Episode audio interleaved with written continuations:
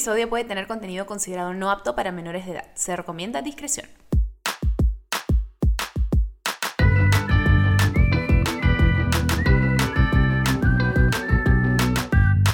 Bebé, escúchame, buenas, ¿cómo están todos? Hola, hola, hola a ti, hola a ti que estás caminando al supermercado, hola a ti que estás manejando en el carro y has puesto uno de tus podcasts favoritos, hola a ti que te has metido solamente para escuchar un poquito de nuestros story times, hola a ti que te estás raspando la nariz y te estás sacando un moco. No, mentira, ya. Hola. Hola. Bien, ¿sabes de, quién, ¿sabes de quién estoy hablando? Si te estoy hablando, si sabes que te has metido el dedo en la nariz, no mientas. Ya, bueno, ya, ahora sí. Hablando en serio, hola, ¿cómo están todos? Me presento. Yo soy Didi. Saludos para todos. Em, eh, voy a dejar un poquito el tema así de las bromas de lado, porque el episodio de hoy es uno de los episodios más personales, más emocionalmente eh, delicados, más, eh, y digo personalmente, porque yo he estado pasando por esta sesión, realmente salirte de algo bastante, mm, bastante latente, porque aparte es algo por lo que todavía me encuentro yo pasando y es algo por lo que también la invitada de hoy, algo con lo que todavía tiene que lidiar. Este, mm, pero bueno, sin ir mucho floro, porque realmente el episodio de hoy es algo en lo que hablamos cándidamente de uno a uno, sin nada de filtros, eh, sobre las experiencias que hemos pasado o estamos pasando. Les voy a contar un poquito de qué se trata y es justamente del el tema de pues el embarazo. Eh, el embarazo que puedes haberlo planeado o no, o el embarazo que estés buscando, el embarazo en sí como la búsqueda o la no búsqueda de la maternidad para tantas personas es diferente. En mi caso, yo hace poco eh, les compartí un poquito, sin mucho detalle, eh, que estaba buscando un bebé por ya casi año y medio y hasta ahora pues no se ha dado y ha pasado por muchas situaciones y decepciones bastante grandes. Hoy día les voy a poder contar un poquito más sobre cómo ha sido esa experiencia para mí y cómo lo está haciendo, porque hoy en día todavía me encuentro en tratamiento justamente buscando, buscando quedar embarazada. Y también tenemos otra invitada que nos contó el año pasado cómo pasó por una pérdida y que, bueno, se abrió al respecto, pero hoy realmente nos cuenta eh, con lujo de detalle realmente la experiencia, la experiencia que ha sido, no puedo imaginarme lo dolorosa que ha sido para ella, pero la manera en que ha podido hablar de eso hoy día con tanta fuerza, con tanta determinación, eh, para justamente contar que estas cosas nos pasan. Uno siempre ve esto en la tele o les cuentan de un caso y dicen, Ay, eso nunca me va a pasar a mí, ¿no? Pero luego cuando te pasa te quedas como, ah", y uno piensa que estas cosas son aisladas, que estas cosas no son normales, pero efectivamente son bastante normales. Eh, tener una pérdida, eh, tener que buscar muchas alternativas. Eh, uno siempre crece pensando que todo el mundo puede quedar embarazado así nomás, pero no es así de sencillo. y más bien te advierten de todas las cosas para no quedar embarazada cuando eres más joven, pero no te advierten también todas las cosas por las que puedes pasar cuando más bien estás buscando quedar embarazada. Y el proceso puede ser bastante solitario, puede ser bastante desalentador, te puedes sentir muy frustrado. Y justamente yo, yo pienso personalmente que si habláramos y normalizáramos todo esto, probablemente las personas no se sentirían así, buscarían esta información desde antes para quizás no tener que pasar por situaciones tan complicadas cuando quizás son mayores, recién preocuparse de por esto cuando estás buscando quedar embarazada, cuando hay muchas otras situaciones en las que puedes verlo desde antes y saber mejor cómo son tus opciones, cómo está el panorama. En fin, no quiero hablar demasiado de esto, pero para poder darles un contexto un poco de lo que vamos a estar conversando hoy día y realmente lo diferente que es para todo el mundo. Y algo también súper importante que me parece que es importante recalcar es que eh, justamente cuando alguien le pregunta, justamente lo cargada que puede, emocionalmente hablando, que puede ser la pregunta, ¿estás embarazada?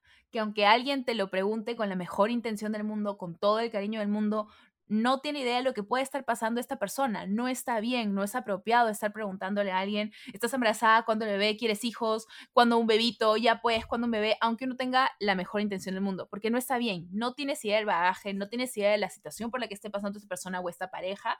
Entonces, en mi caso, cada vez que alguien me preguntaba esto, como echarle avivar el fuego de mi frustración y de mi dolor.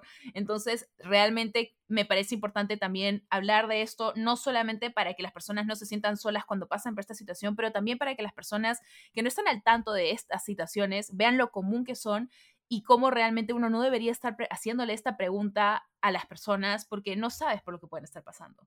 Entonces, ahora ya dicho esto, quiero darle la bienvenida y agradecerle también a mi invitada de hoy. Ella es creadora de contenido de la plataforma Cinnamon Style, además emprendedora, creadora de múltiples colecciones, trabajando con muchísimas marcas, eh, creadora también del festival Cinnamon Fest que ya ha tenido varias ediciones a nivel Lima. Eh, realmente, honestamente, en mi opinión, esta chica puede, las cosas que puede hacer llegan hasta el cielo y siento que todavía vamos a seguir viendo muchas grandes cosas de ella. Vamos a darle la bienvenida a Natalia Merino.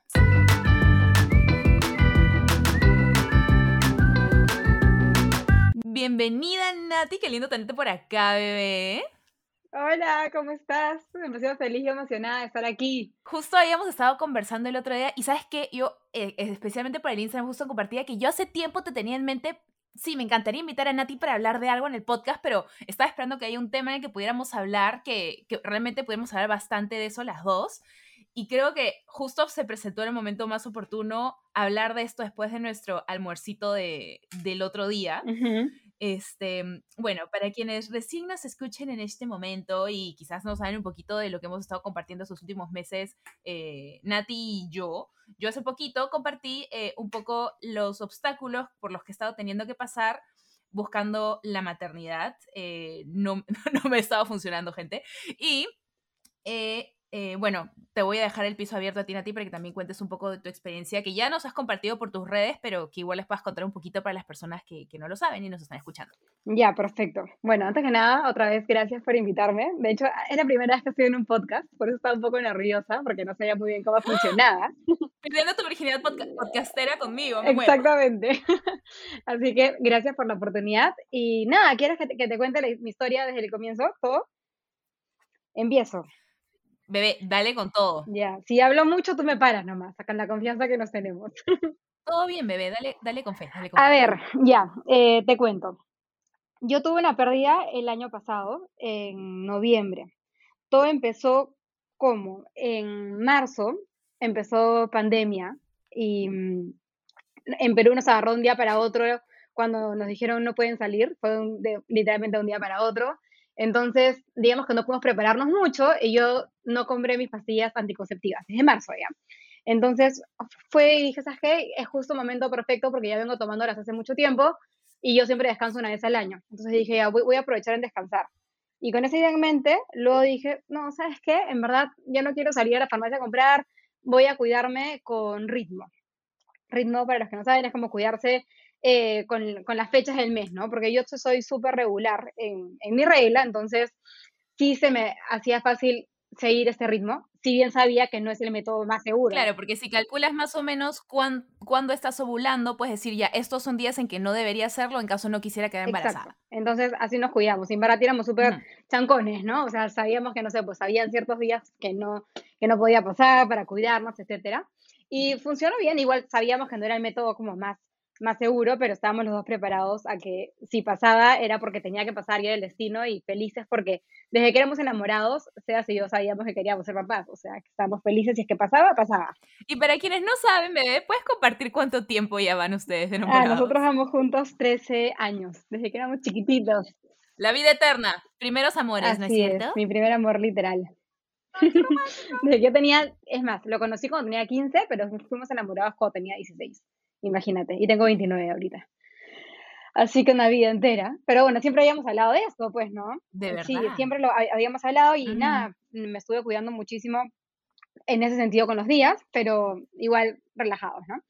Entonces, nada, de pronto en noviembre, digamos que a mí me tenía que venir la regla un lunes. Y no sé por qué particularmente ese mes yo lo tenía en la cabeza ya, porque justo el fin de semana me fui con mis papás a Calango a pasar el fin de semana con mi familia y era la primera vez que nos veíamos después de, pandemia. Entonces era bien como celebrativo y habían como traguitos y todo. Y yo decía, pucha, me va a venir la regla el lunes. Uy, pero si no me viene y estoy embarazada, mejor no tomo. Y comencé a pensar en todo esto, ¿ya?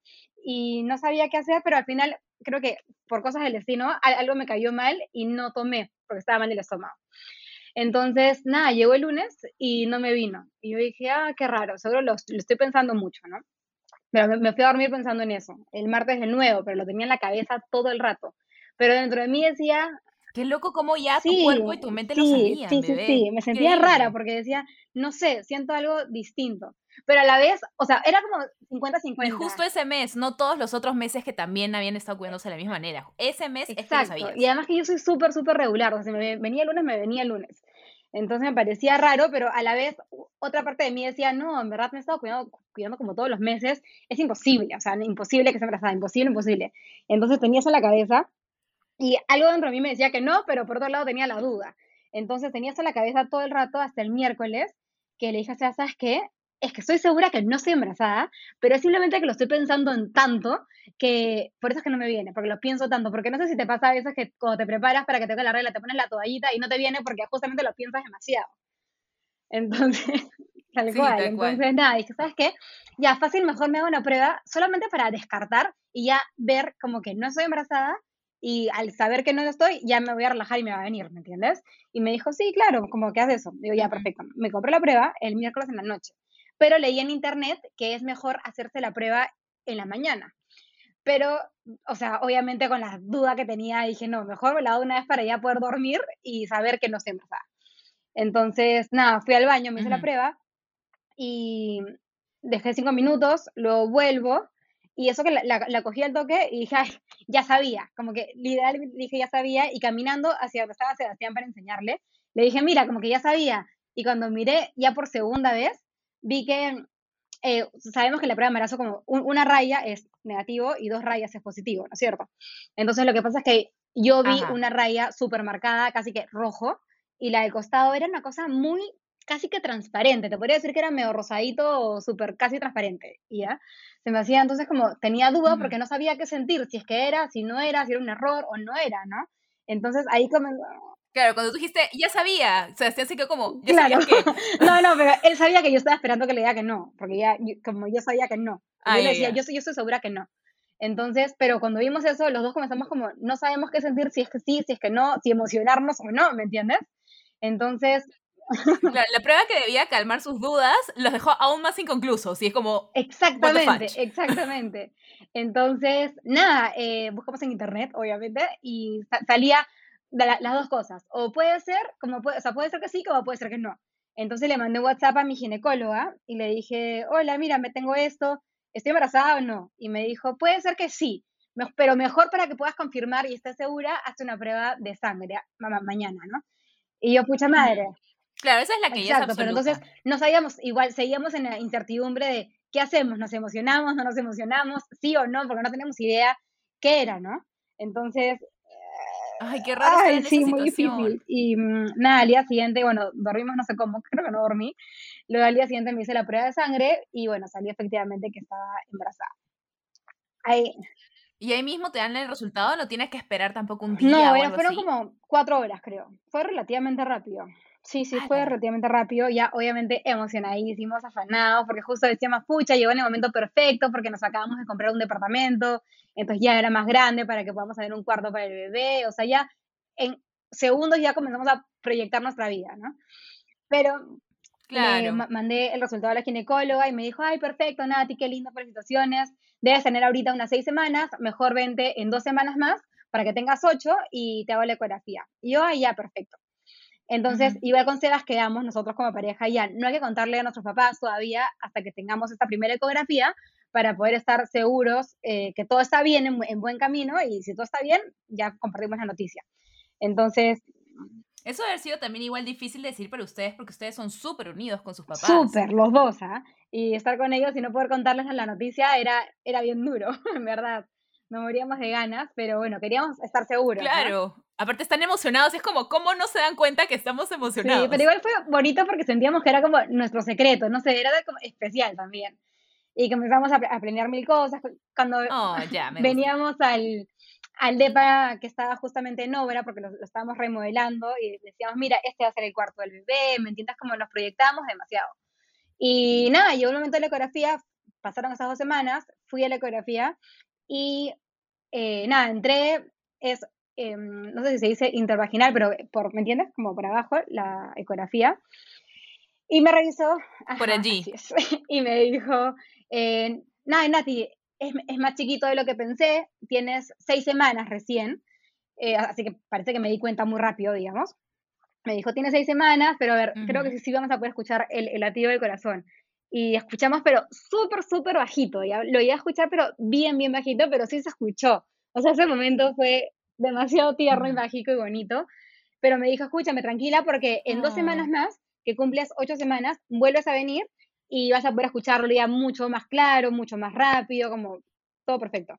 Y yo ya que yo eh, eh, emocionada, ¿no? Me dijo, ya, perfecto, vente en dos semanas más entonces para revisarte otra vez. Y yo, ya, perfecto. Le dije, pero todo está bien. Le, repetí, todo está bien, 20 veces. Lo juro que no estoy durmiendo, 20 veces.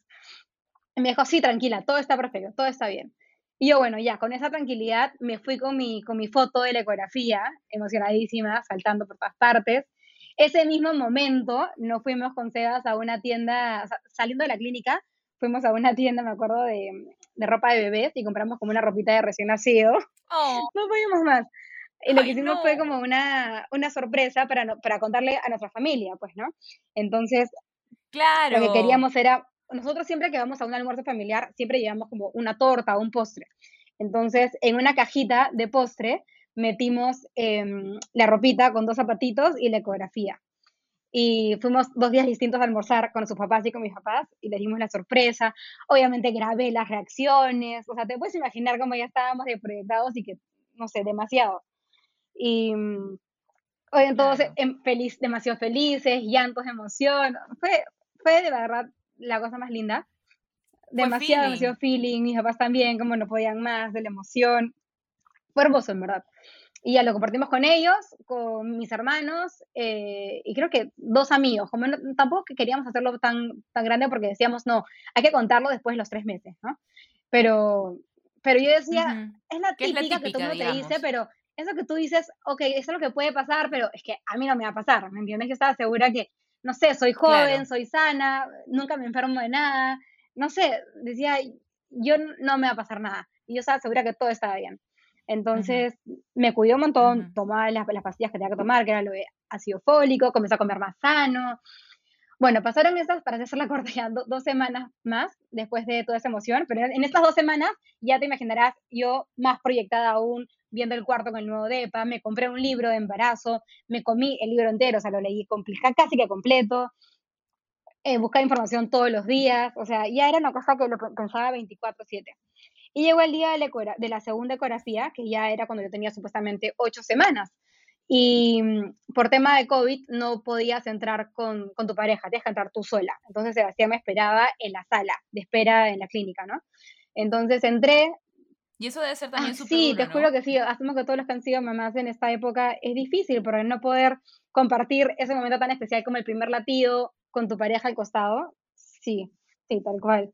Claro. Pero nada, bueno, entré sola Em, me, acuerdo que apenas entré, comencé a conversar con, ah, con, la ginecóloga, a decirle, sí, que en un par de semanas vamos a viajar, dime por favor que, bueno, para empezar, si puedo viajar, y me dijo, sí, todo está bien.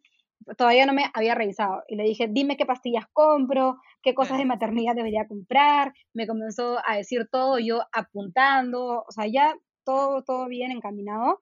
Y me dijo, bueno, Nati, y ahora sí vamos para revisarte, ¿no? Me fui, me cambié y empezó la ecografía y no me decía nada, o sea, me, metió el ecógrafo y no me decía nada. Y te juro que se me hizo esos minutos eternos. ¿Pero tú veías su cara como preocupada o algo? Es que mi ginecóloga siempre ha sido bien seria, ya una mujer como recontra seria. Entonces, y además que con la mascarilla, digamos que no puedes mirar mucho la expresión facial, pero... Claro, es verdad. Pero no hablaba no hablaba ya, y yo me estaba como desesperando porque no sabía en, qué momento decir algo, pero ella no me decía nada, yo no decía nada porque yo estaba como un poco helada, y le dije, todo bien, fue lo que primero atiné a decir, ¿no? Y me dijo, no, antes de responderme, otra vez silencio absoluto, se demoró, te juro que no sé si un minuto responderme, que para mí fue eterno. O sea, ¿hubo una pausa todavía cuando le preguntaste eso? Sí, cuando le dije todo bien, hubo una pausa, horrible, un silencio. Ay, no, qué estrés. Demasiado largo, demasiado largo. Y, y me dijo no, solamente me dijo no. Y yo me quedé helada, eh, pero literalmente helada. Como no, no sabía qué responder. Los segundos más largos de tu Te lo juro, los más largos de mi vida. Le dije, no, y le dije, no entiendo. Y me dijo, no creció. Y yo, o sea, en mi cabeza en ese momento, como yo no sabía mucho del tema, fue como, ah, ya, no creció lo que... O sea, ¿eso qué rayos significa? Exacto, no tenía idea. Para mí fue como que, ah, ya, no creció lo que debió crecer, pero asumo que tomaré suplementos, comeré más, sabe Dios, y va, a crecer, ¿me entiendes? No, no entendí hacia dónde iba con su no creció. Y le volví a decir, no entiendo. Y me dijo, se quedó de seis semanitas. Fue todo lo que me dijo. Y ahí ya yo, o sea, tengo un bloqueo que no me acuerdo muy bien qué pasó después, que yo me quedé helada, en shock. Solo me acuerdo que comencé a llorar mal, o sea, no podía dejar de llorar y ella me, no sé qué me, qué me habrá dicho, pero yo le decía, escucha, como no entiendo nada, necesito que Sebastián venga, por favor. Y me decía, no, es que por, por, o sea, por los protocolos no puede entrar. Y le decía, por favor, o sea, no estoy entendiendo nada de lo que me dices, necesito que esté acá conmigo porque yo no sé cómo le voy a explicar eso si ni yo lo entiendo, ¿me entiendes? Y se lo rogué. Aparte estás procesando, tu cabeza está en otra parte. Y te juro que no, no, entendía lo que me decía, o sea, no, no lo lograba procesar.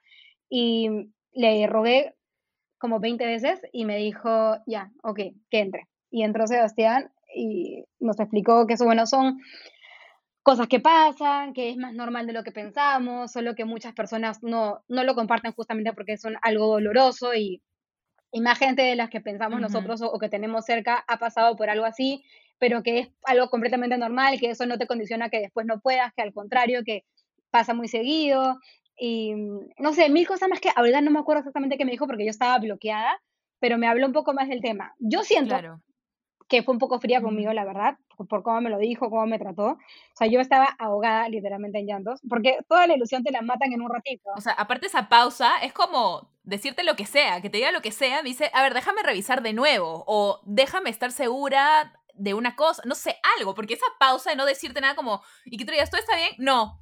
30 segundos, un minuto, y es como, ¿qué quieres decir con no? Exacto, fue horrible. Y, y, nada, o sea, ya después, te imaginas, como contarle a, a nuestra familia, a nuestros amigos, más, a Tali, a Tali Checopar, el día anterior se lo había contado, el día anterior, literalmente. Y con, Tali fue con la, con la primera persona que le, que le conté porque justo Tali también había tenido una pérdida antes de Bastián. Entonces, me, me sirvió mucho hablar con ella porque te sirve en verdad hablar con alguien que ha pasado por lo mismo porque nadie entiende el dolor de una pérdida hasta que realmente lo vives, porque de hecho, creo que dos o tres meses antes, mi prima tuvo una pérdida y en mi cabeza fue como, qué pena, sí estuve pendiente de ella, pero siento que no, no me di cuenta de, la magnitud del sufrimiento que estaba teniendo ella en ese momento, porque como uno, que no ha pasado por eso piensa, ah, bueno, son cosas que pasan, es como lo que suele pasar antes de los tres meses, pero no te das cuenta de la ilusión que tiene esta persona eh, apenas te enteras de que estás embarazada, ¿no? No puedo ni imaginármelo, claro, porque es como, o sea, en tu cabeza cuando te dicen que estás embarazada, puedo pensar que es como, como tú decías, ¿no? Ya habías visualizado el cuarto, ya le habías contado a tus papás, le habías comprado ropita, ya pensabas qué cosas comprar, o sea, en tu mente es este, este ser ya, ya existe, no es como a futuro ya, es como, es perder a alguien que ya existe. Exacto, exactamente. No, fue la cosa más dolorosa que he pasado en mi vida. O sea, te lo juro por Dios que nunca algo me había dolido tanto. Y también duele todo lo que viene después, ¿no? Porque ya apenas te da la noticia, te dicen, bueno, tienes tres opciones. La primera opción es, que esperes y que simplemente, naturalmente, el cuerpo lo, lo, expulsa, ¿no? La segunda opción es a través de pastillas y la tercera opción es con una como especie de operación. Escoge. Y yo, pero te lo dijo ahí, mismo. En el momento. Y yo no entiendo qué tengo que escoger ahorita. O sea, no tenía ni, ni, cabeza para pensar en eso. Escúchame, pero qué frialdad. Por último, decirte, entiendo que tengas que tomar un momento para pensar esto, pero me gustaría agendar una cita contigo para hablar del siguiente paso. No sé, o sea, yo, yo no soy una profesional. Si alguien que está escuchando sabe de médicos expertos en este tema, corríjame si me equivoco, pero eso no sería lo más adecuado en este tipo de situaciones. No lo sé. Tal cual. No sé. No sé si sea mi ginecólogo que es un poco más, más fría de lo normal o así serán todos los doctores. No sé, pero me acuerdo que para mí fue súper duro como, como me lo dijo. No imagino el dolor que debe haber sido eso, amiga. Vamos a ir a una pequeñísima pausa. Vamos a volver para, para seguir conversando un poquito de esto. Y justamente me parece que diste hincapié en algo súper importante, que es uno no sabe lo, lo doloroso que puede ser una situación así y lo común que es hasta que realmente pasas por eso y otras personas comienzan a abrirte y decirte, sí, yo también pasé por esto y en verdad es más normal de lo que uno cree. Ahorita mismo vamos a volver y seguir conversando de esto.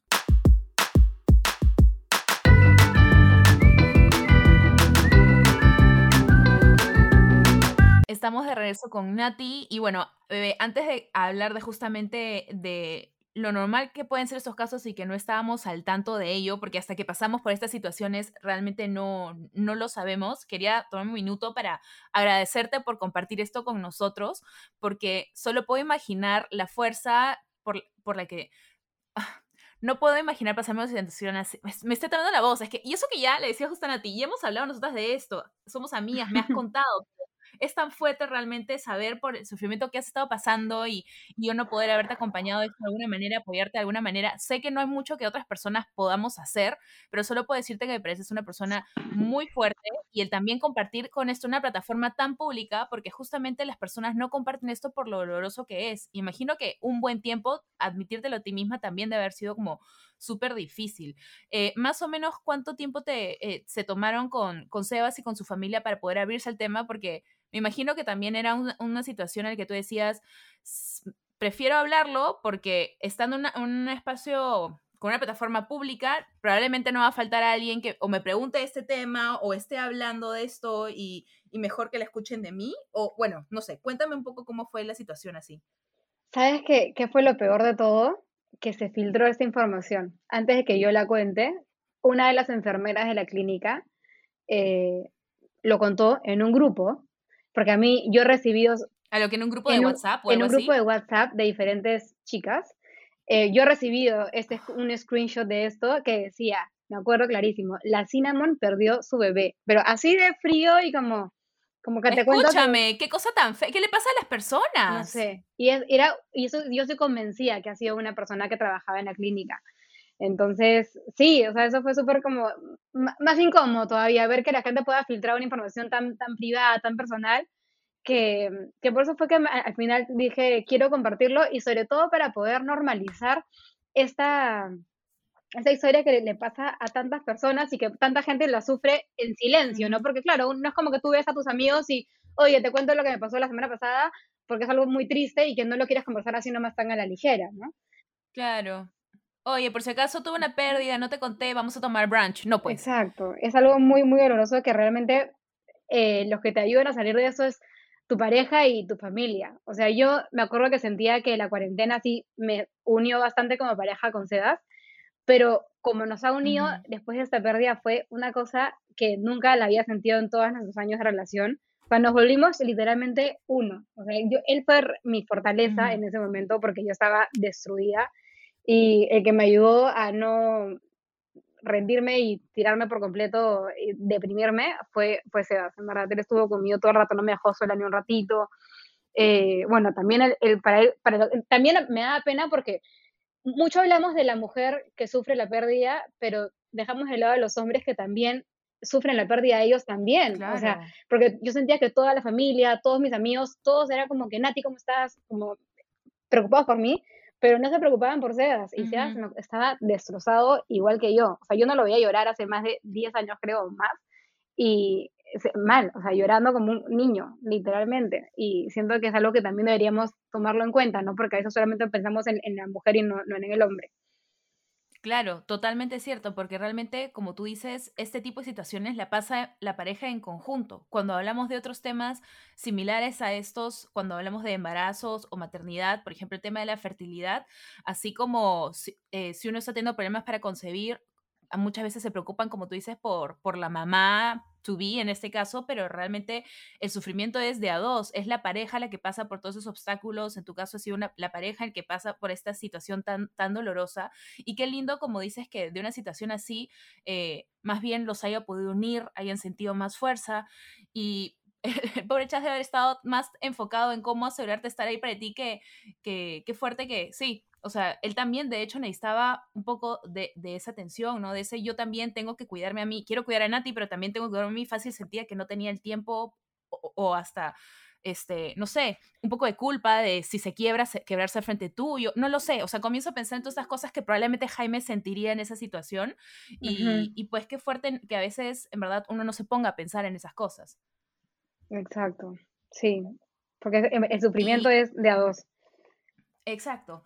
Y algo que me imagino te haber pasado mucho eh, cuando lo compartiste es que te deben haber comenzado a llegar bastantes mensajes de personas que han pasado por esa situación. Eh, cuando yo también compartí mi experiencia, que en un ratito la voy a compartir para quienes no vieron el video, que es una experiencia totalmente distinta a la de Nati, pero que de alguna manera nos, nos une eh, en, en, este tipo de, de episodios en nuestras vidas, es este Ay, es que pierdo el hilo. Ah, yo entiendo por qué decías al comienzo que estabas nerviosa. Es como, es compartir algo muy personal, es, es, compartir algo muy fuerte, especialmente cuando todavía está tan latente. No es que pasó hace 5 o 10 años, es que acaba de pasar. Eh, no, y, y para... ti todavía es más difícil porque tú lo estás pasando en este momento, ¿me entiendes? Para ti todavía es mucho más, más sensible que para mí, creo yo.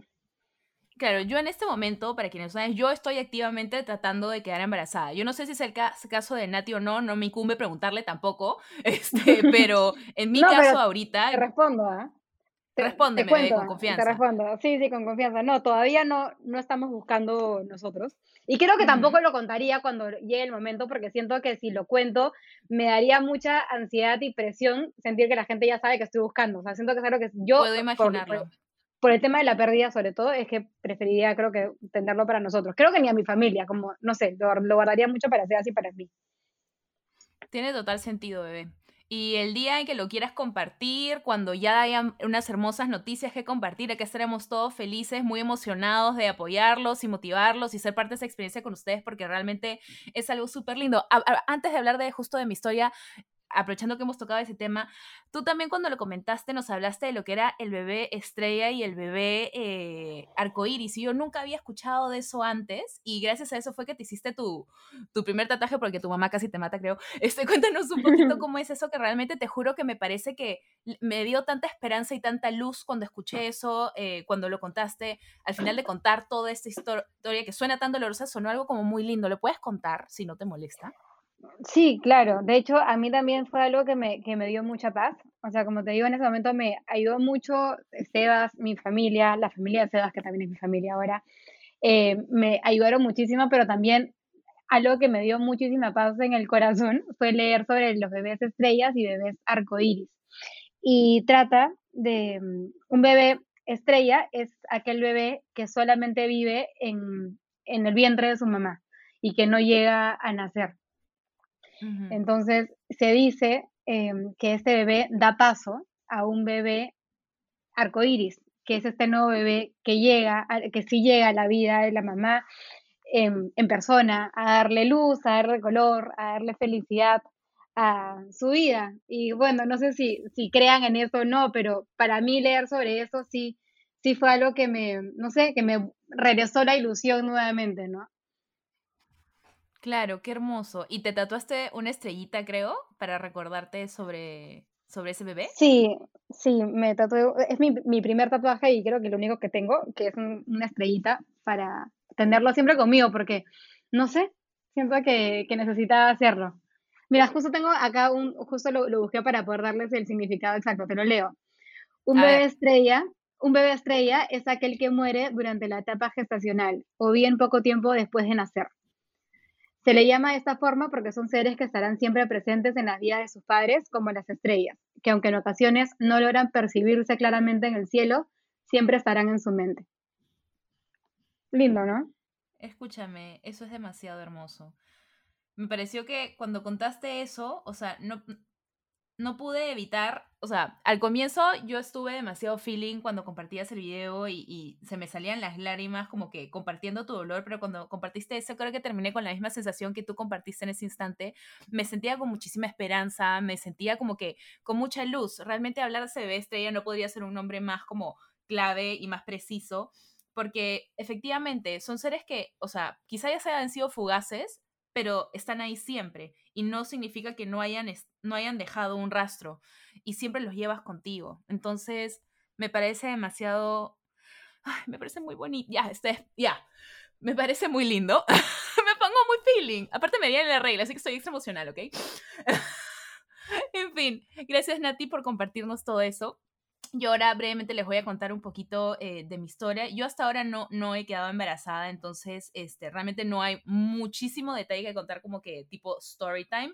Lo único que sí les puedo contar un poquito de lo que ha sido fue, este, con Jaime, nosotros en un punto de nuestras vidas nos dimos cuenta que no íbamos a poder tener bebés de una manera, digamos, como totalmente natural, sin la asistencia de, eh, sin, asistencia médica. Entonces comenzamos a, a, evaluarnos con varios doctores y luego quedamos con uno que es como uno de los mejores y con él estamos eh, haciendo diferentes tratamientos y por supuesto cada cuerpo es diferente. Entonces, te puedo recomendar unas cosas, pero es más, más como vas probando y vas viendo cómo va respondiendo tu cuerpo. Y en mi caso, lo primero que pasó fue que pasé por un tratamiento hormonal. Eh, y la primera vez que pasé por ese tratamiento, el doctor me dijo, mira, eh, tu cuerpo no está respondiendo mucho a este tratamiento en este ciclo, porque lo haces en base a cómo va empezando también tu ciclo de menstruación. Me dijo esto totalmente normal, no significa que no va a funcionar después que, o que nunca va a funcionar, simplemente hay ciclos en los que puede ser que funcione más o menos. Entonces, mejor cortemos esto porque es una especie de tratamiento bastante, pues, en el que tienes que estar dándote dosis hormonales grandes cada día durante una cierta cantidad de tiempo y cuando vas al doctor tienes que ir a una hora exacta para que influya con la última vez que te pusiste una cosa. Son cosas como que muy particulares y que realmente yo no sabía que iba a funcionar de esa manera. Pues uno piensa y crece toda la vida como, sí, tener hijos es tan fácil como toda mi adolescencia bueno, no sé toda la adolescencia, depende de en qué año empezaron a ser sexualmente activos, pero toda mi vida joven, digamos, eh, tengo que cuidarme, cuidarme, cuidarme porque es muy fácil quedar embarazada y luego algún día dejaré de cuidarme y ¡bam! quedaré embarazada. Y tampoco es así de sencillo. Entonces, sí hubiera sido bueno que nos dijeran de chicos eh, hablar de estas cosas y que nos dijeran, mira, sí, todo esto suena muy lindo, pero también puede que necesites ayuda, también puede que muere muchísimo, también puede que eh, tu capacidad ovular sea mucho más baja a partir de una cierta edad, entonces lo mejor es que o intentes temprano o congeles tus óvulos. Algo tan simple y que en tantos países se habla de, de una manera tan normal y que hasta lo incluyen en otros países en los seguros. Acá, bueno, no sé si en general en Sudamérica, pero al menos acá en Perú todavía no está incluido en los seguros, no te recomiendan aún que lo hagas o al menos no te lo dicen cuando eres más joven, porque eso es algo que simplemente no se habla. estamos en un país y una sociedad, creo yo, bastante machista, entonces realmente hablar de la sexualidad femenina o temas de fertilidad o todas esas cosas son temas aún muy tabúes entonces siento que no tenemos acceso a esta información suficiente, por lo que les recomiendo a quienes estén escuchando, vayan a ver a un doctor, no pierden nada haciéndose un chequeo. Mira, no quiero quedar embarazada ahorita, pero si quedo en cinco, quiero ver cómo están mis opciones, quiero ver qué cosas debería estar tomando en consideración, quiero ver esto, quiero ver el otro. Y en mi caso fueron múltiples de estos factores que no, no confabularon o más bien que confabularon para que efectivamente yo necesitara ver asistencia, porque era mucha información que a mí nunca me dieron. Por ejemplo, por el hecho de haberme hecho la operación de la manga gástrica, que me la hice en el año 2012, hace bastante, bastante tiempo ya, no me habían indicado que yo de por sí iba a tener un problema para poder absorber vitaminas. Entonces, que yo iba a tener que tomar vitaminas todos los días de mi vida. Nadie se le ocurrió decirme eso. Hoy en día parece que es obligatorio que cuando te hacen esta operación, los doctores te lo digan. En ese momento quizás aún no lo era o no era muy conocido porque a mí nunca me lo dijeron. Y en base a eso también de por sí, eh, mis óvulos pues están con, eh, en general tengo la hemoglobina relativamente baja, la vitamina B bastante baja, la vitamina D, todas las vitaminas de la A a la Z, no sé si existe la Z creo que la Z es el zinc, no sé, la cosa es que tengo todo súper bajo para el promedio, digamos, y eso también afecta, y en verdad, como tú también en un momento mencionaste, Nati, la alimentación también afecta, eh, si quizás me hubieran dicho eso, me hubiera enfocado en meterle quizás más carnes rojas a mi dieta, porque toda la vida te meten esta idea de no, comer carnes rojas eh, no es bueno por el tema em, del colesterol, bla, bla, bla, pero en realidad el tema nutricional y el tema de las vitaminas y el tema de salud es tan diferente para cada persona que es muy importante que realmente vayas a ver un doctor y te diga exactamente todo este tipo de cosas para saber en qué cosas deberías enfocarte si es que algún día quisieras realizar este tipo de procedimientos, bueno, procedimientos, pasar por esa experiencia que es pues quedar embarazada, que ojo, no toda mujer o no toda persona gestante quiere pasarlo, porque hay personas que no quieren tener hijos, eso es perfectamente válido, pero si es algo que es una opción que a ti te gustaría dejar abierta, de todas maneras ve a ver un especialista para, para poder este, empezar a ver cómo sería ese proceso para ti. En fin, me fui por las ramas, pero me parecía que era importante decirlo. Siento que estoy hablando y no me callo, Nati, perdóname. Antes de seguir yéndome por las ramas, ahora sí, voy a contarles un poquito, continuar contándoles lo que ha pasado y vamos a ir una peque pausa y volvemos.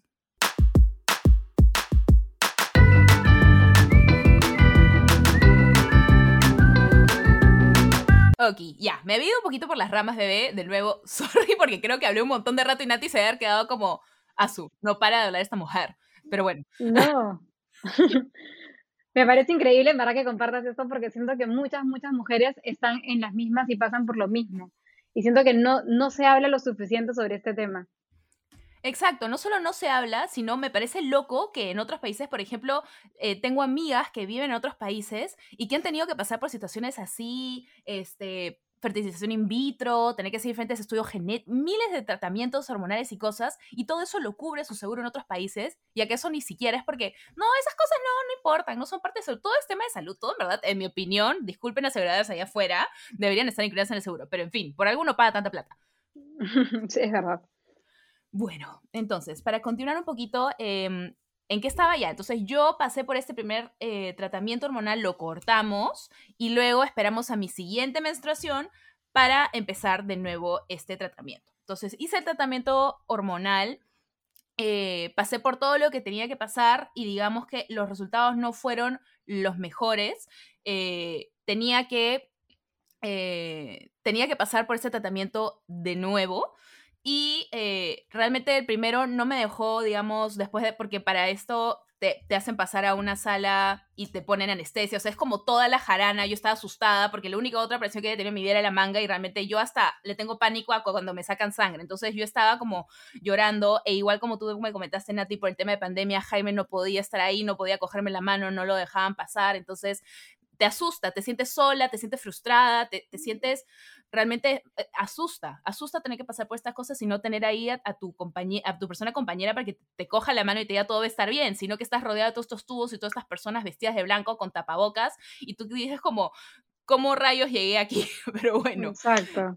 Exacto. Y este, bueno, efectivamente el resultado no fue el mejor. No fue tan desalentador porque tenemos un buen resultado, pero digamos que en promedio deberíamos tener un poquito más. Entonces, la recomendación del doctor fue tienes la posibilidad de que prosigamos y quizás puedas quedar embarazada, pero eh, si quisieras tener más de uno o tener más probabilidades de que eh, agarre el embarazo, deberíamos pasar por este procedimiento de nuevo. Totalmente tu decisión. Y yo, y yo le pregunté qué me recomendaba él y me dijo como, si es que procedemos y yo quedo embarazada y queremos hacer esto de nuevo, probablemente iba a tener que esperar no solamente después del embarazo y después de la lactancia, era como año y medio esperar de nuevo y siempre con los óvulos, mientras más joven eres, mejor. Entonces fue como, ok, doctor, vamos para adelante.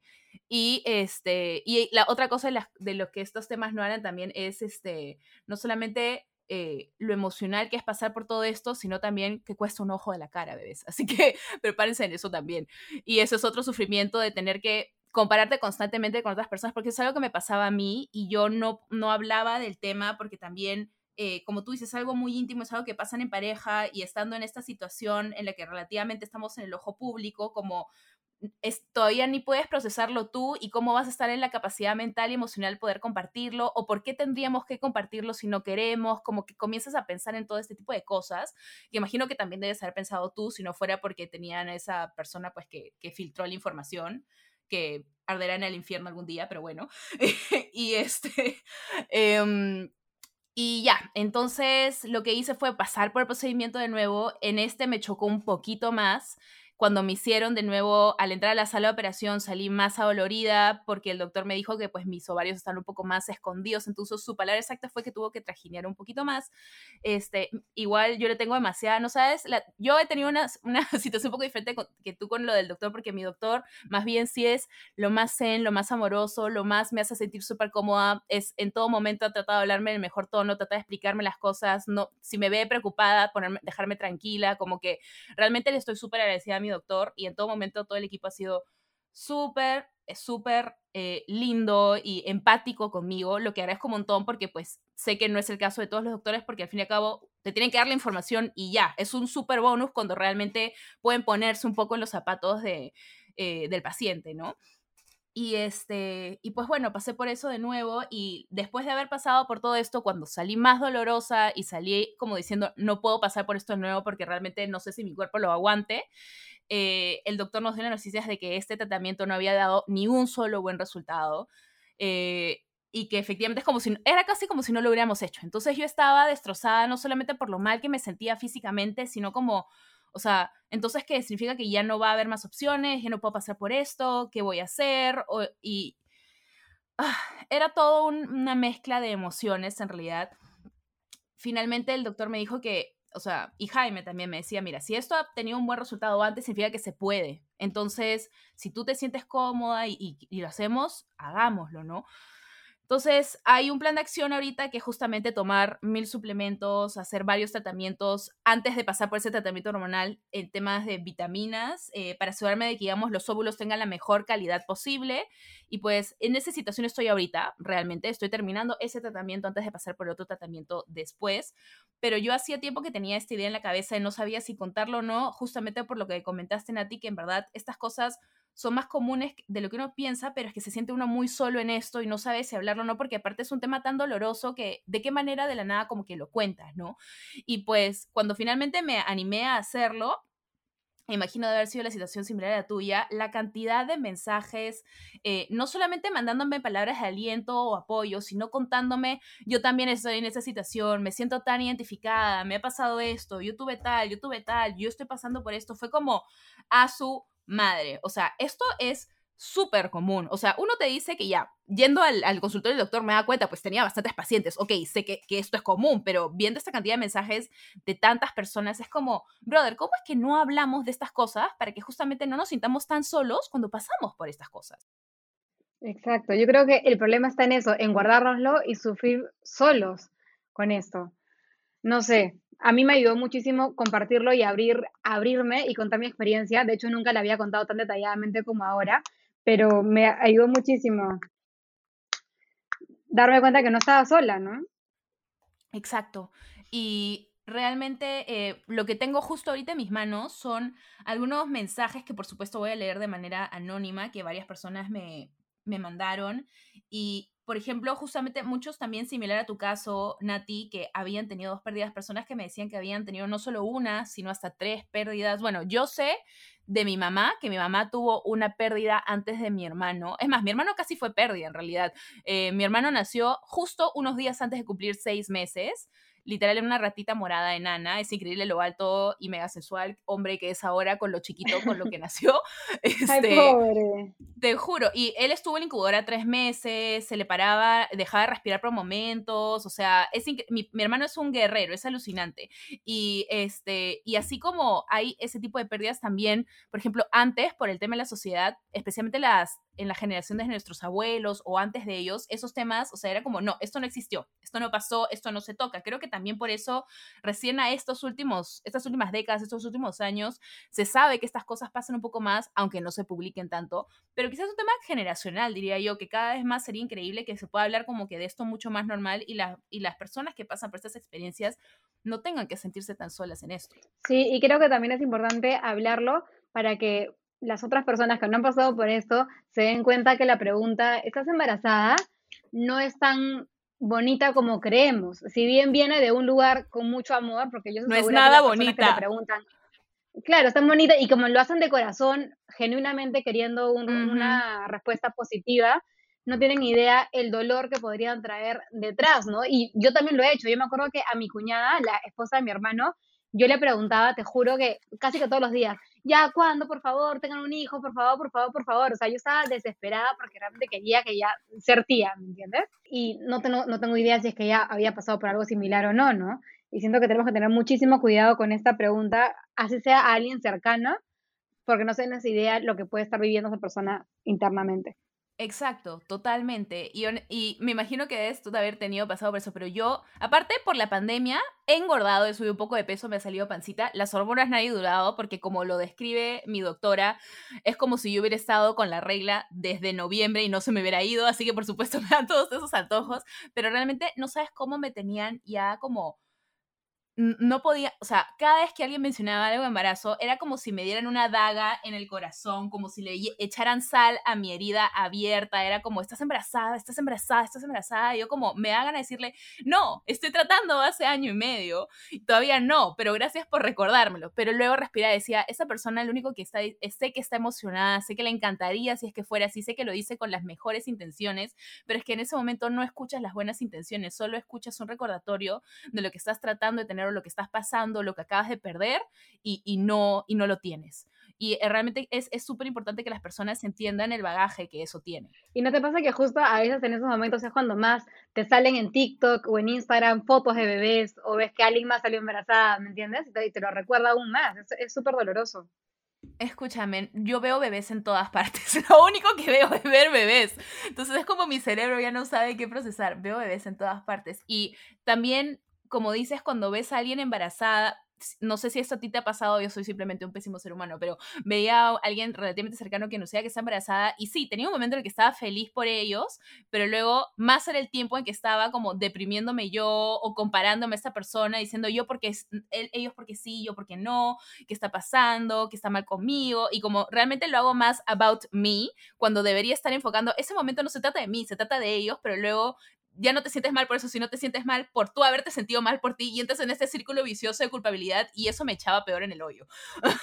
Es que somos humanos, yo creo que es normal sentirnos así. Y sobre todo el tema de culpabilidad es algo que solemos hacer, porque uno quiere buscar culpables de una u otra manera. Yo también cuando tuve la pérdida, me acuerdo que lo primero que pasó por mi mente fue, ¿qué hice mal? O sea, ¿qué comí, que no debí comer? ¿O qué ejercicio hice que no debía hacer? O sea, yo me echaba la culpa a mí como, ¿qué está mal conmigo? Cuando realmente no, no hay nada malo contigo, sino simplemente cosas que a veces el cuerpo es muy sabio y sabe por qué hace las cosas, ¿no? Tal cual, tal cual. Y como la mayoría de personas eh, han dicho en los, en los comentarios, eh, las cosas creo pasan cuando deben de pasar. Ok, no quiero pensar por qué nos estén pasando estas cosas en este momento, pero evidentemente yo lo que escojo pensar es que nuestros, nuestros hijos, estos seres que ya están destinados a ser nuestros bebés, eh, ya saben exactamente quiénes son y saben que llegarán en el momento que, está, que tienen que llegar. Si no han llegado hasta ahora es porque tienen que ser precisamente ellos y van a llegar en el momento que tienen que llegar para que efectivamente puedan tener ese camino y meterse en nuestro destino cuando deben hacerlo. Entonces, no sé si se mareado un poco. Yo soy mucho de creer fervientemente en estas cosas, pero yo literal, es como si estuviera viendo desde una nubecita, ahí mirando abajo cómo pasa todo y como diciendo, mami, no te preocupes, llego a las 3 y 45, tú ten calma nomás, ya, ya llegaré, pero ahí, ahí llego, ahí llego, y estoy en camino. Entonces, eso es lo que yo imagino en mi cabeza cuando todavía las cosas no pasan, no pasan, no pasan, y hay estos obstáculos y solo tengo eso en la mira. Yo también, te lo juro que yo también lo veo igualito. Yo siento que, exacto, estos dos bebitos están esperando el momento perfecto para llegar. Tal cual. Voy a leer algunos de los mensajitos, no todos, porque en verdad es este, hay unos mensajes que son unos testimonios súper largos. Gracias a todas las personas que escribieron para compartirnos un poquito de lo que pasaban. Em, por ejemplo, hay bastantes personas que nos hablaron a decirnos que también habían tenido pérdidas, que habían pasado, ir a centros de fertilidad, todo muchas personas que están pasando por exactamente eso también ahorita. Mira, acá eh, la persona A dice que está viviendo eso e, desde hace algunos años. Eh, tuvo que operarse, ir a centro de fertilidad, pero todavía nada. Siempre pasa algo. Quiero entender que Dios quiere hacerme. A ver, espérate, no entiendo bien. A eso cuando la gente se le escapa una letrita o algo, ya no sabes qué leer. Ah, ya mi esposo quiere ir con un in vitro que es más seguro, pero con toda esta situación inestable. Ah, eso también. Justo estamos pasando por estas cosas cuando estamos en plena pandemia y aparte en nuestra situación en particular hay una crisis política en nuestro país. O sea, como si no tuviéramos más cosas por qué preocuparnos, pasan todas estas cosas también. Es como nada ayudaba a nuestro bien emocional. Exactamente. A ver, acá hay una persona que ha tratado de venderme productos de aceites naturales para decir, eso también me ha ayudado para ayuda para temas de fertilidad. Bueno, gracias por la sugerencia, pero no eh, lo veré con mi doctor si es que fue, suele ser algo. Me dice alguien más, la persona B dice, Didi, no sabes cuánto me identifico con esto. Yo muero por ser mami, pero nadie sabe por qué uno no queda o simplemente no puede, no es el momento. Así que paciencia. Eh, otra persona acá dice, yo pasé por dos pérdidas dejé de intentar y luego busqué la opción de adopción afuera. Cuando empezamos a buscar y había ya adoptado a mi primer hijo, es que quedé embarazada. Los milagros pasan. Bueno, eso también es algo que muchos mensajes me han mandado. Dicen que cuando dejas simplemente de pensar en ello y ya está casi cuando dices, ya, bueno, fue, de nada, ¡pum!, quedas embarazada. No sé si a ti también te llegaron mensajes parecidos. Tal cual. Sí, sí, sí. De hecho, tenemos una amiga que ha pasado por algo parecido, ¿no? Que ella lo daba por perdido y pensaba que no, que no iba a pasar y al final pasó cuando menos es algo que también da bastante, a mí cuando hablé con esta persona me dio muchísima muchísima esperanza porque su situación era, digamos que, bastante similar a la mía. ella incluso le habían dado resultados un poco menos prometedores, digamos. O sea, a mí el, doctor no me, no me había pintado como ya. Este, es, es, estas son nuestras únicas opciones. Digamos que me dio varias opciones. Entonces, cuando a ella, con ese tipo de. Eh, con ese tipo de, mm, de palabras de aliento, digamos, me dijo esto, yo era como, brother, está meant to be, está meant to happen, me da muchísima esperanza saber todo eso, entonces es, es muy lindo, es muy lindo cuando efectivamente otras personas te comparten estas historias porque así como da pena no poder compartir el dolor con otras personas, cuando más bien te los comparten, te da esperanza, no solo te hace sentir acompañado, si dices, ok, si a ti te ha funcionado, entonces probablemente a mí también. Hay que compartir estas cosas justamente por la esperanza que da, no desalentar de compartirlas porque, ay, puede ser doloroso, sino porque realmente no tienen idea del bien que le puede hacer a otras personas saber que ustedes han podido salir de esos obstáculos para tener lo que tienen ahora. Exacto. Creo que es valiente hacerlo y que tú lo hayas compartido y te hayas abierto aún más todavía y me sentí mucho más liberada después de hacerlo, ¿sabes? yo estaba demasiado nerviosa, no sabía cómo hablar, porque aparte cuando yo hablo y hablo y hablo, como no me caigo, bueno, todas las personas que escuchan este podcast lo saben, y, realmente cuando se trata de algo tan personal, especialmente cuando es algo solo personal tuyo, sino como, esto es algo que pasamos en pareja, tú lo has pasado con Sebas, yo lo estoy pasando con Jaime, entonces no es hablar solo de algo mío, es hablar de algo que es nuestra intimidad como, pareja, entonces... Eh, quizás yo puedo querer hablar de algo y, no, no, sé hasta qué punto eh, puedo hablarlo sin tampoco eh, romper ese bond de las cosas que solo nos pertenecen a Jaime y a mí. O sea, son un montón de cosas que comienzas a pensar en su momento, pero juro que cuando simplemente dejé de pensarlo y le comenté a Jaime, amor, creo que me gustaría abrirme con esto, tú te sientes cómodo si yo lo hago, me dijo, amor, lo que a ti te a sentir cómoda, es que estoy aquí para ti con lo que sea. Y, qué lindo cuando no solo tienes ese apoyo de tu pareja, sino cuando sientes el apoyo de todas las personas, cuando finalmente cuentas algo que te ha estado cargando tanto tiempo. Y, y te juro que yo sentí que perdí 30 kilos ese mismo día. O sea, es alucinante. Sí, tal cual, te entiendo demasiado. Justo cuando yo decidí contarlo fue cuando un momento sea se fue me quedé sola en el DEPA y dije, ¿sabes qué? Siento la necesidad de hacerlo. Y lo grabé, pero antes de publicarlo sí le dije, no, voy a hacer esto, te sientes cómodo, y tal cual tú. Es que es, es algo súper, súper fuerte. Y qué lindo que podamos tener esas personas que, que nos apoyan de esa manera, en verdad.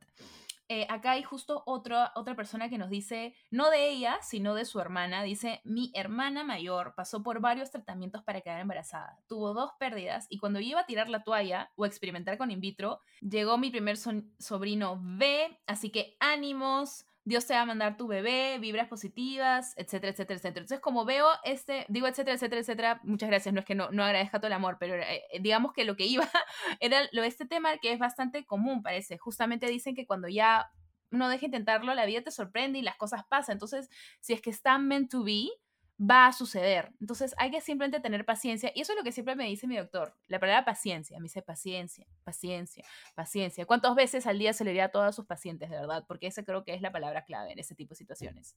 Tal cual, qué bonito cómo la gente se ha abierto contigo y te han contado todas estas cosas, estas historias. Realmente las personas me, me sorprenden y me hace sentir tan cercana a ellas. Es, es algo muy lindo que puedan compartir estas cosas con, con nosotras. De verdad, muchas gracias a todos los que nos compartieron todo esto. Este, acá otra persona dice, em, nos pueden, no tengo algo que contar de esto, pero les tengo una pregunta. ¿Cómo sus parejas las apoyan en este proceso? Bueno, creo que ya lo contestamos. pero yo creo que sin Jaime a mi lado yo no habría podido sobrevivir nada de esto. Tal cual, yo igualito. ¿ah? Yo te juro que me hubiera derrumbado si no hubiera sido porque tenía a Sebas a, a mi lado. Porque no sé, yo tenía miedo de que, no sé, Sebas me juzgue porque piense que era mi culpa o algo así y nada que ver, todo lo contrario y siento que sí, la pareja juega un rol eh, importante en, en, esta, en este camino. Claro, y más bien, si es que yo, yo, yo me atrevería a decir, si es que no tienen, no cumplen un rol en el que efectivamente son tu gran apoyo y te ayudan a mantener la calma y la serenidad y a tener esperanza y todas las cosas más positivas de este proceso, y más bien sale un, un lado no tan bonito de esta otra persona en todo este proceso, Mm, piensa dos veces si en verdad quieres continuar con esta persona, diría yo, porque si en los momentos más fuertes y más dolorosos no pueden mantenerse fuerte, o sea, no pueden mantenerse juntos, si no pueden darse ese soporte mutuo, que creo que es muy importante, creo que eso es una bandera roja right there. ¿ah? Tal cual. Yo creo que son los momentos difíciles los que sacan la verdadera careta de cada persona. Totalmente de acuerdo en eso contigo, bebé. Bueno, eh, creo que con eso ya suficiente porque realmente, por, gracias a todos los que han escrito todos estos mensajes, pero digamos que en su gran mayoría son muchas situaciones así en las que nos comparten eh, que sí, efectivamente hay personas que han tenido pérdidas, efectivamente hay muchas personas que están pasando por estos tratamientos hormonales, buscando diferentes opciones como fertilización in vitro, pasar por todas estas cosas. Así que muchas gracias por compartir todas estas cosas por nosotros, eh, con nosotros. Y efectivamente todos los que nos escuchan, vean, vean lo normal que es esto, vean lo, más probable es que su, en sus familias también hayan pasado por situaciones similares a algunas personas. Si es que sienten la comodidad y la confianza de poder hablarlo con familiares, con amigos, este, compártanlo no, no, no, no tenga miedo de, de, abrir estas cosas porque probablemente se van a sorprender con las respuestas de muchos otros y recordar que no estás, no estás solo en esto, ¿ok? Y, y no es tu culpa, no eres, no está algo mal en ti, no es que estás fallándole a tu pareja o a tu futura familia, no, no se trata de eso para nada y nunca pienses que es así cosa que en algún momento probablemente una vocecita muy fea les diga eso en la cabeza como me ha pasado a mí en algún momento, pero no les hagan caso porque no se trata de eso, es simplemente la vida. La vida no es perfecta, la vida tiene obstáculos y si te los han puesto ahí por alguna razón será, Dios sabrá, pero todo debe pasar en su momento justo, en su momento, en su momento, punto. Así que, bueno. Muchas gracias, Nati, por habernos acompañado, por haber contado tu historia. Eh, no sé si hay algo más que quieras comentar a todas las personas que nos están escuchando ya como para poder cerrar un poquito todo este tema. Qué bonito lo que dijiste, de verdad que me, emocionó mucho. Yo solo para terminar, decirles que, que todo pasa por algo, que no pierdan la esperanza y que no pasen por esto solas o solos, porque realmente a veces nos da como un poquito de pena compartirlo porque no quieres cargarle con algo negativo a tu mamá o a tu pareja o a tus amigos, pero es normal que lo puedas compartir y sientas el apoyo de las personas que tú quieres y te quieren a ti para que puedas afrontar estas, estos momentos difíciles no sola, sino siempre acompañada. Exacto. Y me atrevería a decir que usualmente las personas que te rodean y son cercanas a ti no saben cómo preguntarte al respecto porque probablemente quieran respetar tu espacio y todo. Entonces, si tú te sientes listo a compartirlo, no esperes a que alguien te lo pregunte, sino tú cuéntaselo en, el momento que sientas que te sientes cómodo para hacerlo y vas a ver que la respuesta que vas a tener es muchísimo apoyo, mucho soporte, mucho cariño, eh, eh, mucho soporte emocional, quise decir. Entonces, eh, no, como dicen a ti, no tengas miedo a abrirte porque ellos solo están esperando saber de qué manera ellos pueden estar para ti y no saben cómo hacerlo. Entonces, tú trata de eh, quizás dar ese primer paso guiado, pero cuando tú te sientas listo, para que esas personas sepan cómo estar ahí para ti, porque creo que eso es algo que yo no supe hacer, esto lo digo desde mi experiencia propia, quizás en un momento, eh, así que si pueden ustedes sentirse ya cómodos para hacerlo, quizás den, den ese primer paso. Tal cual, yo creo que es lo mejor. Sí. Bueno, muchas gracias de nuevo, bebé, para todos los que nos están escuchando. Entonces, aquí está Nati Merino. Em, me imagino lo fuerte que haber sido eh, abrirte de esta manera y te agradezco haberlo hecho de nuevo eh, conversando conmigo hoy, bebé. Así que, verdad, muchísimas gracias. Eh, si quieren seguir a Nati, ella hace contenido súper lindo de lifestyle, de moda, de belleza. Su Instagram es Cinnamon está en la, en la descripción, pero estoy segura que ya saben perfectamente quién es. Pero igual, para si hay alguien en algún lado que, no, que está debajo de una roca y no sabe quién es Nati, pues ya saben, ahí está su Instagram para que la sigan. y cuéntanos, bebé, ya cambiando un poquito de tema, ¿hay algún proyecto nuevo que se venga pronto? ¿Algo que quieras compartir a las personas para que estén atentos o algo? Ahorita, la verdad es que estoy eh, súper enfocada en generar contenido nuevo en mis redes sociales. Estoy a punto de regresar a mi canal de YouTube también, que ahí estoy como Natalia Marino. Uh. retomar. Pero nada, estoy tratando de vivir más el presente y siento que lo que hemos aprendido esto es, con la pandemia este último año es que no podemos planear ya mucho, mucho a futuro. Entonces estoy enfocando más a vivir el presente y, y disfrutar de, del hoy. Vivir la vida, me encanta. Un gran mensaje para todos, porque a veces nos enfocamos tanto en todo lo que es el futuro y nos olvidamos de vivir el día a día, bebés. Hay que vivir también el día a día. Exacto. Gracias por invitarme. Bueno. Me, ha gustado. Ay, no, bebé, gracias a ti, gracias de verdad. Te mando un beso enorme, gigantesco, muchos apachurres, un saludo al chas también. Eh, y pues ya estamos conversando pronto. Gracias, amiga, te mando un beso gigante. Gracias. Adiós, bebé. Para todos los que nos escuchan, ya saben que pueden encontrarnos en Instagram a Bebé Escúchame Podcast. A mí me encuentran en todos lados como el Chiplacart. Y atentos a próximos episodios. Vayan haciendo por el Instagram, que siempre estamos eh, subiendo bastante contenido bien, bien cool. Vamos a estar subiendo también un poco de contenido sobre este episodio. Así que ya nos estamos viendo por allí. Hasta un siguiente episodio. Los amo con que emoción. Adiós.